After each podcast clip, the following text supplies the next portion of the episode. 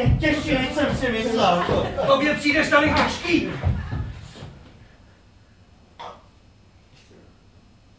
I, I zlato, ale je těžké.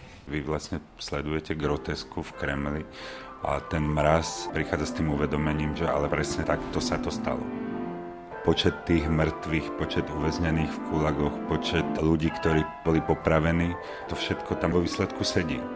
A tu sa s tým narába ako s číslami. Mňa zaujala tá forma, že rozprávate o niečom, z čoho vás mrazí takým ako keby komickým jazykom, čím vlastne zatraktívnujete ten titul tomu divákovi ale vo výsledku je za tým strašně veľa životov. Vycházíme z konkrétních historických událostí, čím to je, že tomu sedí takováhle groteskní forma a že to rezonuje tou absurditou. Ja som robil pred 6 alebo 7 rokmi takú inscenáciu, volalo sa to Jama Derava a bola to politická satíra na konkrétne udalosti, ktoré sa odohrali na Slovensku.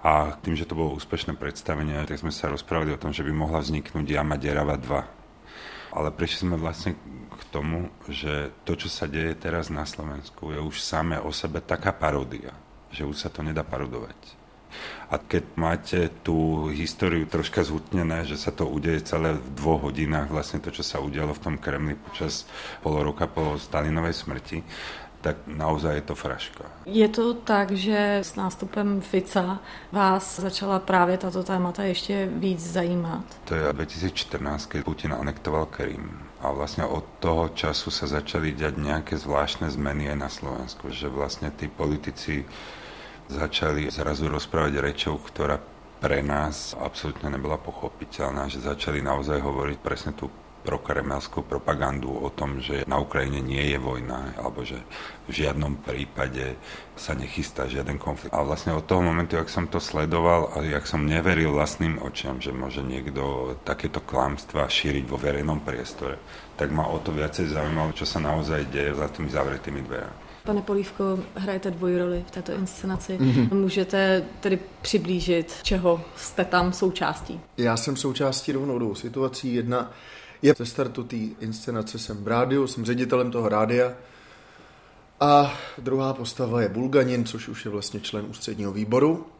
A je to vlastně docela zajímavý, protože oba vycházejí ze stejného druhu emoce a to je panika a strach. A teď to odlište, že jo? Ten strach, ta nejistota no. je tam všude přítomná, je to vlastně ústřední téma, které se vyne celou mm. tu inscenaci. Co pro vás je tam nejdůležitější motiv? Nejdůležitější motiv je nekompetentnost těch postav, ať už se to týká politiky, anebo třeba i když jdete jenom do hospůdky a vidíte někoho, kdo má být provozní, ale jako absolutně nekompetentní. Třeba i ta přítomná lež, že si opravdu lidi lžou do obličeje, ale důležitých věcech, tady jde o tisíce lidských životů a oni to stejně dělají. No. Já jenom poukážu na to, že vy máte nalíčený nos, stejně jako vaši kolegové no, no, z politbyra. Myslím to možná souvisí s tou nekompetentností, o které mluví. Vlastně je to takový jenom leitmotiv toho, jak my říkáme, že když se chlastá tak tvrdě, že už není možné vypadat normálně, tak to je náš případ.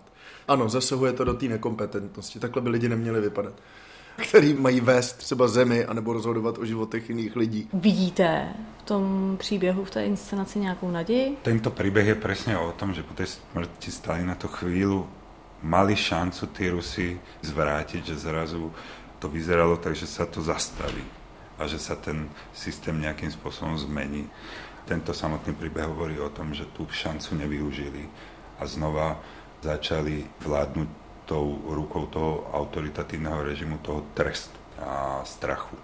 To nemá byť o tom, že by to predstavenie malo dávať nádej, že sa to zmení, ale skôr byť opatrný v tom, že keď k tej zmene dôjde, aby to nebolo ešte horšie.